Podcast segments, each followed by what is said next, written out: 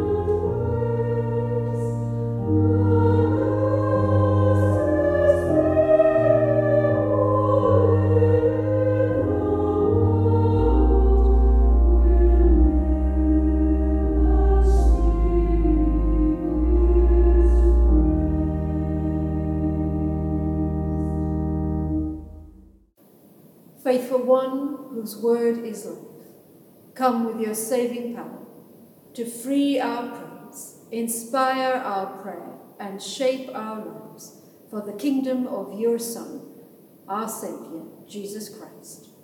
Amen. Knowing that nothing can separate us from the love of God we have in Christ Jesus, let us confess our sins in penitence and in faith. In a dark and disfigured world, we have not held out the light of life. Lord, have mercy. Lord, have mercy. In a hungry and despairing world, we have failed to share our bread. Christ, have mercy. Christ have mercy. In a cold and loveless world, we have kept the love of God to ourselves. Lord, have mercy. Lord, have mercy. May the God of love bring you back to himself. forgive you your sins, and assure you of eternal life. In Jesus Christ our Lord. Amen. Generous God, you give us gifts and make them grow. Though our faith is as small as a mustard seed, make it grow to your glory and the flourishing of your kingdom. Through Jesus Christ our Lord. Amen. A reading from Jeremiah 23, verses 1 through to 6. Woe to the shepherds who destroy and scatter the sheep of my pasture, says the Lord. Therefore, thus says the Lord, the God of Israel, concerning the shepherds who shepherd my people It is you who have scattered my flock and have driven them away, and you have not attended to them. So I will attend to you for your evil doings, says the Lord. Then I myself will gather the remnant of my flock out of all the lands where I have driven them, and I will bring them back to their fold, and they shall be fruitful and multiply. I will raise up shepherds over them who will shepherd them, and they shall not fear any longer or be dismayed, nor shall any be missing, says the Lord. This is the word of the Lord.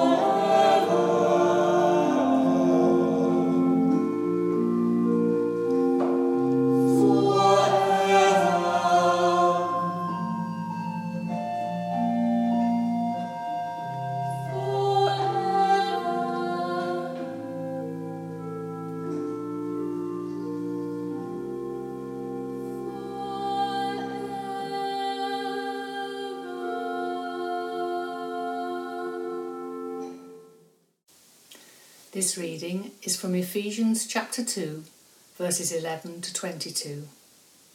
So then, remember that at one time you Gentiles by birth called the uncircumcision, by those who are called the circumcision, a physical circumcision made in the flesh by human hands. Remember that you were at that time without Christ, being aliens from the commonwealth of Israel and strangers to the covenants of promise, having no hope and without God in the world. But now, in Christ Jesus, you who once were far off have been brought near by the blood of Christ. For he is our peace. In his flesh he has made both groups into one and has broken down the dividing wall that is the hostility between us. He has abolished the law with its commandments and ordinances, that he might create in himself one new humanity in place of the two, thus making peace, and might reconcile both groups to God in one body through the cross, thus putting to death that hostility through it. So he came and proclaimed peace to you who were far off, and peace to those who were near. For through him both of us have access in one spirit to the Father.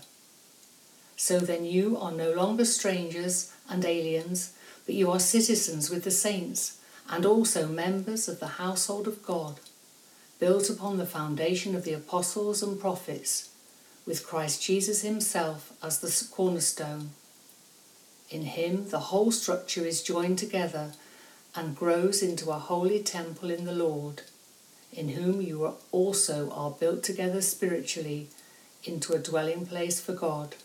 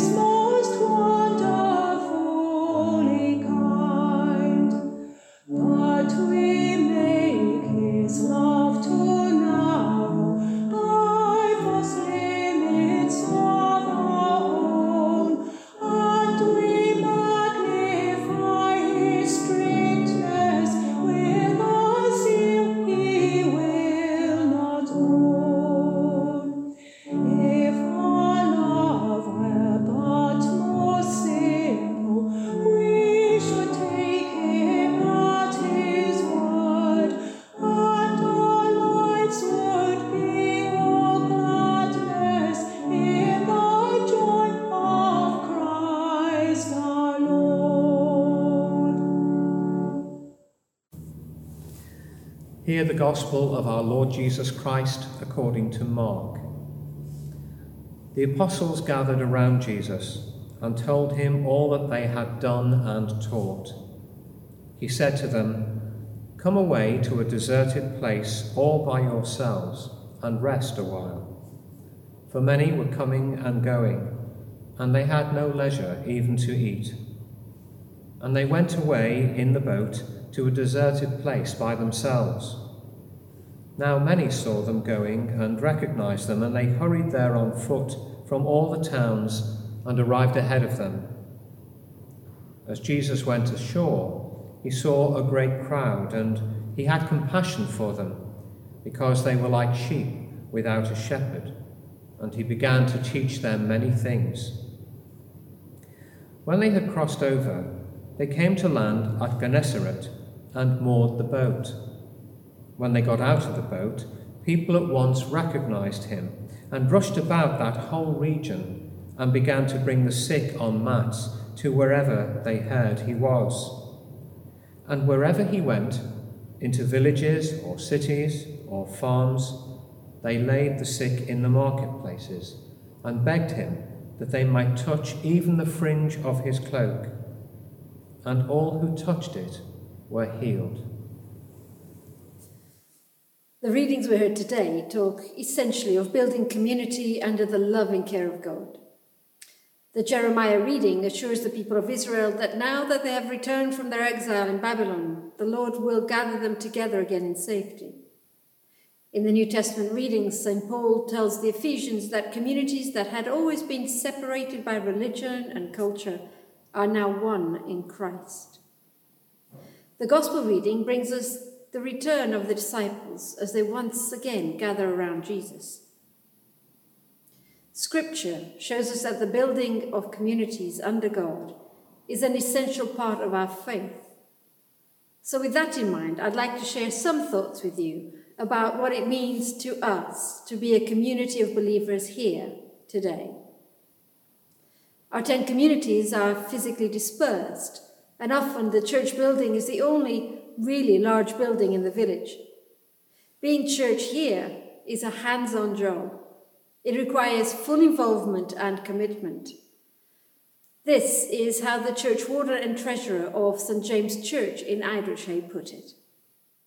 So, too, we're here at St James Church in Idridgehay, a beautiful village church in the rolling Derbyshire countryside. But what does church mean in Idridgehay? Well, it means being a, a prayerful presence in the community. We're here for all the obvious occasions, for weddings, baptisms, funerals, but we're here for the things that you might not even think about, where, you, where you're offering support to the local people in times of need or joy. So, how does the church bring the people together in the community? Well, we have fun together. We've met loads of people through the activities that we do in church. We um, we do lots of kind of fundraising activities for charities, but also to support the upkeep of the building. Uh, we've got lovely volunteers who come and help us. So we are we're building a community in the church. Rural village life wouldn't be the same without this church in its community, and it's the kingdom of God in action. So, being a church here means looking after one another and being attentive to each other's needs being a prayerful presence in the community, and being the kingdom of God in action. St. Paul, in the Ephesians reading, describes how Jesus brought together all people so that there should be harmony between disparate groups. He says that in Jesus, the whole structure is joined together and grows into a holy temple in the Lord. Having a church family that is growing into a holy temple in the Lord within a village or a small market town is particularly important for those members of our community which are often more isolated, either by age or health or by the work they do. And in that, I include our farming communities, which so often find themselves isolated and under great stress. They can't come to us, so we go to them. This is how Reverend Alan Griggs, the lead rural chaplain in Derbyshire, puts it. I'm here right next to the Oldfields Organic Farm in beautiful Carsington, Derbyshire. My name is Alan Griggs, and I'm the lead rural chaplain for the Derbyshire Rural Chaplaincy, coordinating a team of chaplains to celebrate the contribution of our agricultural and rural communities to our shared life, and to walk alongside them when things don't always go to plan and the challenges come. Many farmers, though, tell me that it's the best job in the world, and they know how to navigate change and uncertainty with the skill and wisdom of many years of looking after and caring for the land and the livestock. They are shepherds of the sheep. And as rural chaplains, we are a Christian presence in the ups and downs of rural life. Yet our own life in Christ is enriched by our connection with the community. In other words, through a deeper connection with the agricultural community, the greater the possibilities of discovering the kingdom of God together in Jesus Christ. No community is complete unless it has children amongst them. And the last 60 months have been very hard on everyone, but children particularly have experienced considerable new stresses and worries and disrupted schooling and other family pressures. And yet, as I meet them, often virtually nowadays, back in their schools, they are full of joy at being back together and interested in discovering more about the world and God. A great deal of that is due to the care and support they receive from their teachers, support staff, and head teachers who truly see what they do as a vocation. These are the words of Paul Hunter, a head teacher of one of our church schools. As the head of a small Church of England primary school, I believe my faith permeates everything I do. I try to look at the children as Jesus would, enabling them to feel loved and to thrive. I aim to treat the adults in school and out of school with respect and understanding. My faith gives me the courage to stand up for what is right and true and to fight for the rights of those in my care. When things get tough, which in a school they do, I place the school and all within it into God's hands believing that He has put me here for a purpose. In our Gospel reading, we heard that the apostles gathered around Jesus and told him all that they had done and taught. This is what I see in all our various communities people who gather around Jesus and are willing to place it all in His hands, believing that God has put them here for a purpose. Wherever you are placed, whatever your community looks like, whatever your skills are, the important thing is to be gathered around Jesus. It is not enough for us to believe. It is vital that we live out our faith and bless others with it. Not because that will make God love us more or because it will make us better people, but because it is the most rewarding way to express our love for the God who is our good shepherd and demonstrates his love for us continuously. I have learned that that sense of gratitude for God's love for us takes many forms, and it isn't always expressed in religious terms, but it is real nonetheless and felt at a very deep emotional level.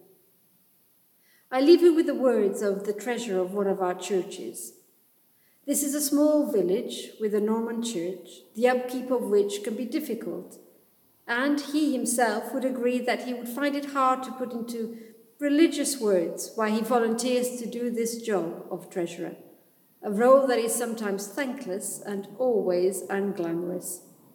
But when I asked him, Why do you do what you do? this was his answer. Martin, why are you a treasurer here at Kirk Ireton? I'm, I, I do it because I just want to put something back into the community. I think all fit and healthy adults need to do something for their community, and this is my way of doing it. Thank you, Martin. Thank you. You really do bless us and this community with what you do. Thanks. What Martin and everyone else who engages with our churches at whatever level are modeling, is a life of servanthood discipleship. It's the life Jesus demonstrated throughout the Gospels, building community by looking after one another. It's us living our best lives. May that be true for you wherever you are today. Amen.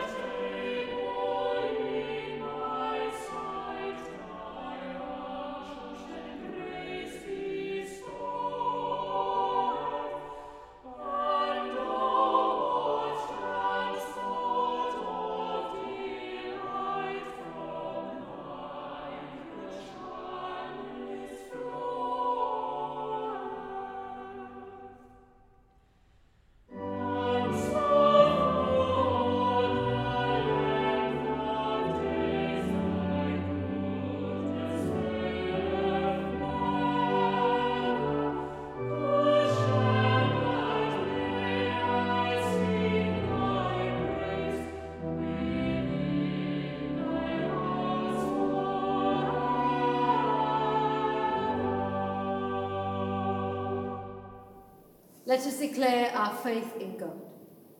We believe in God the Father. from whom every family in heaven and on earth is named, We believe in God the Son. who lives in our hearts through faith and fills us with his love, We believe in God the Holy Spirit. who strengthens us with power from on high. We believe in one God. Father, Son, and Holy Spirit. Amen. We shall use today's Bible passages to guide us in our prayers of intercession. The Lord is my shepherd, I shall not want. God our shepherd, we praise you for being our guide and protector. We thank you for your constant love and presence with us. Help us always to be aware of your faithful support and guidance in our lives. Lord, in your mercy, hear our prayer. He had compassion for them because they were like sheep without a shepherd. Loving God, so many people in the world are like lost sheep with no clear direction, meaning, or purpose in their lives. We pray that the light of your love will shine upon them, illuminate their path, and guide them to you, the source, purpose, and destination of all being. Lord, in your mercy, hear our prayer. He shall execute justice and righteousness in the land. Righteous God, we pray for peace and justice throughout the world. We pray for peace where there is war. We pray for all those suffering because of conflicts and oppression. We pray for the millions who do not have enough to eat, clean water to drink, adequate shelter, or health care. Please help us and all in authority to strive for justice, peace, and in the provision of basic human rights for all. Lord, in your mercy, hear our prayer. He has made both groups into one and has broken down the dividing wall that is the hostility between us. God, our parent, all human beings are your children and all are loved equally by you. We thank you for the diversity of humanity that adds so much to the richness of our lives. We pray for all who are the target of discrimination of any kind. Give them strength in the face of this injustice and help us all to fight discrimination in all its forms.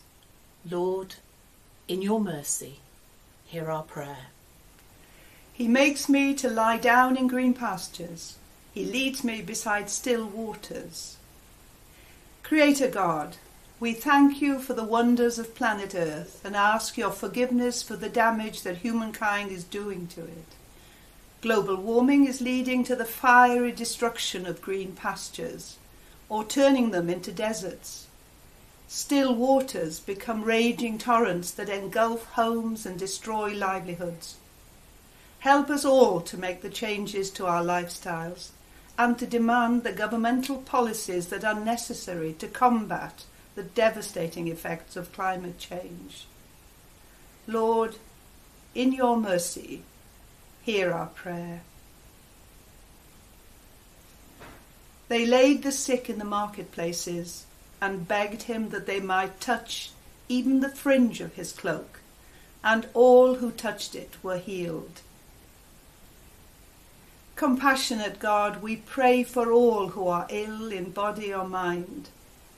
We think of those affected by COVID 19 or any sort of physical illness. We think of those afflicted by mental health issues.